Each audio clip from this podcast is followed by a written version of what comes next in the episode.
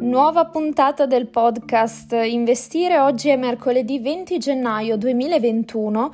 Joe Biden sta facendo il giuramento, quindi a tutti gli effetti il nuovo presidente degli Stati Uniti, il 46esimo della storia. Io sono Margherita Carpinteri e oggi, come sempre, vi racconterò un po' le notizie per orientarci sul mondo degli investimenti in borsa.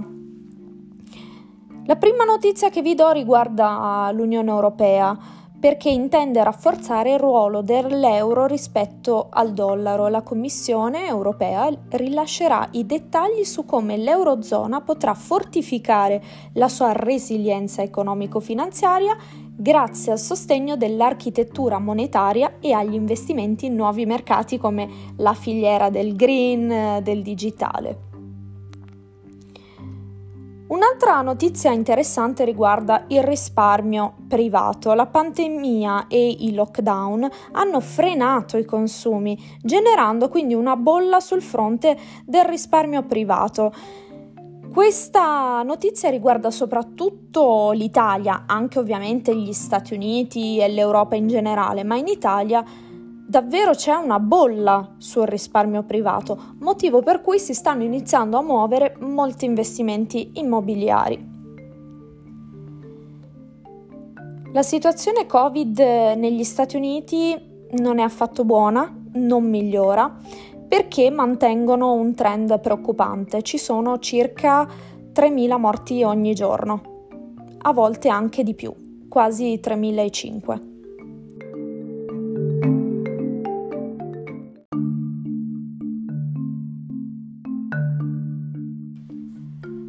J.E. Lee, nipote del fondatore di Samsung e attuale leader de facto dell'azienda, tornerà in prigione. La sentenza emessa da una corte di appello in Corea del Sud lo condanna a 30 mesi di galera per il suo coinvolgimento in un caso di corruzione che ha visto coinvolto anche l'ex presidente della Corea del Sud.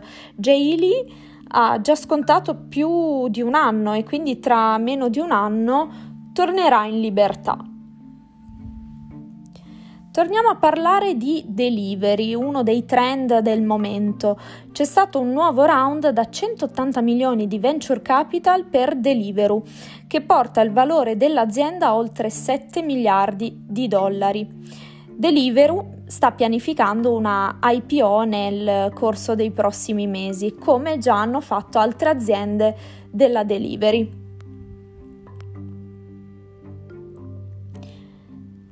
Questa è una notizia molto interessante per quanto riguarda l'auto elettrica. Chi mi segue da tempo sa che parlo molto di auto elettrica come uno dei prossimi trend. In realtà è un trend già in corso, però bisogna sempre mantenersi informati e questa notizia secondo me è davvero interessante potrebbe condizionare le azioni legate all'auto elettrica. C'è stata ovviamente un'improvvisa accelerazione su questo settore, ma anche sulla guida autonoma e questo, questa accelerazione ha spostato gli investimenti dalle maggiori case automobilistiche. Come già anticipato, questo ha portato una difficoltà da parte dei produttori di elettronica a seguire la domanda. Diversi operatori stanno quindi affrontando degli imprevisti. Audi, ad esempio, ritarderà la produzione di alcuni modelli di frontiera, prevedendo inoltre 10.000 licenziamenti temporanei nel primo trimestre del 2021. Volkswagen invece ha annunciato che produrrà 100.000 veicoli in meno del previsto. Sulla stessa linea anche Nissan, Honda, Daimler, Renault e General Motors.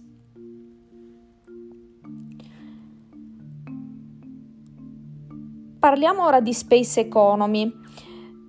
Abbiamo già parlato di Virgin Galactic, adesso è il momento di Virgin Orbit. Ha chiuso con successo il suo primo lancio nei giorni scorsi, dimostrando la solidità della sua tecnologia. Il prossimo lancio sarà orientato allo sviluppo commerciale Il progetto ha l'ambizione di fornire un servizio di messa in orbita di piccoli satelliti. C'è una notizia e pare che Virgin Orbit si voglia quotare in borsa tramite SPAC.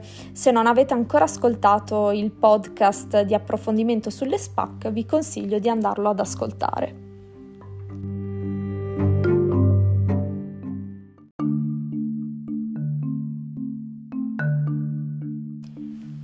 Microsoft fornirà i servizi cloud a General Motors per la sua controllata Cruise che si occupa di guida autonoma. A seguito di questa operazione il valore di Cruise ammonta oltre i 30 miliardi di dollari. Parliamo di Netflix. Netflix ha avuto una grandissima crescita anche grazie ai vari lockdown e alla pandemia.